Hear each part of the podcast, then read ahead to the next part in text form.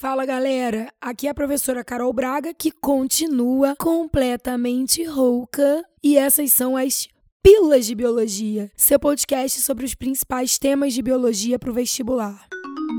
Bom, hoje eu vou falar com vocês sobre inibição enzimática que é um processo que se relaciona diretamente com a função de catálise enzimática realizada em uma reação. Vocês sabem que as principais enzimas são proteicas e que elas apresentam um sítio ativo, que é uma região de interação com seu substrato específico, onde elas reduzem a energia de ativação da reação, catalisando-a, ou seja, acelerando a sua formação de produtos. Existem algumas moléculas que podem interagir com as enzimas, prejudicando a sua ação. Existem dois modelos muito importantes para o vestibular de inibição enzimática. A inibição competitiva é aquela em que o inibidor compete com o substrato pelo sítio ativo da enzima. Como é que a gente, num gráfico de inibição enzimática, percebe que o inibidor em ação é do tipo competitivo? Aí vai uma dica de ouro.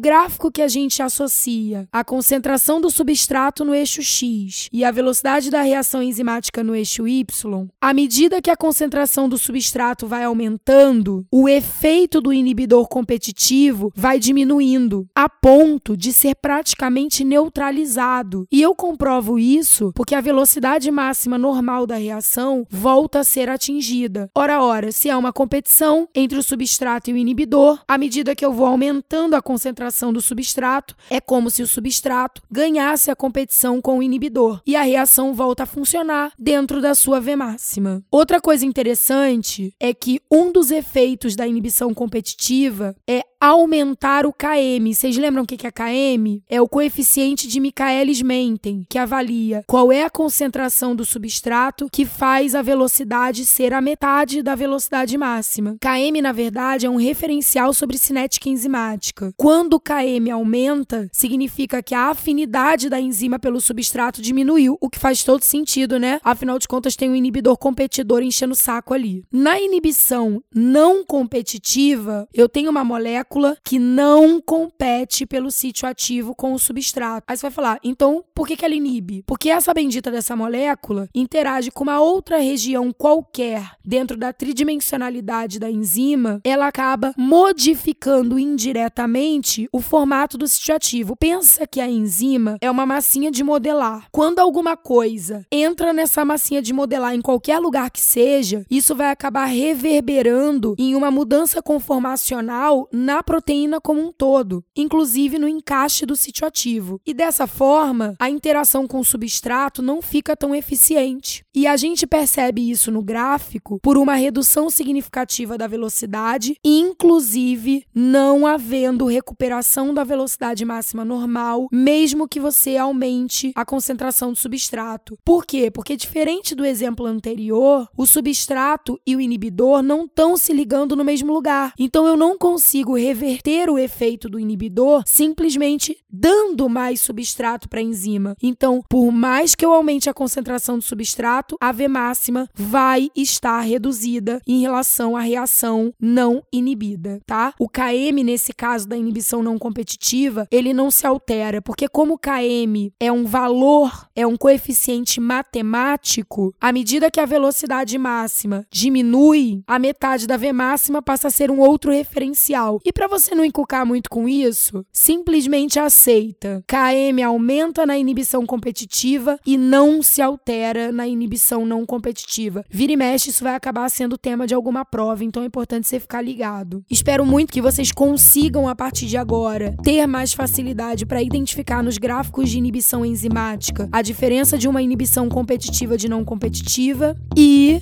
aproveito para te lembrar que toda quarta e sexta tem uma pílula nova para você. E lá no meu Instagram, arroba professora Carol Braga, você pode acompanhar um resumo relacionado ao tema abordado por aqui. Beijo e tchau!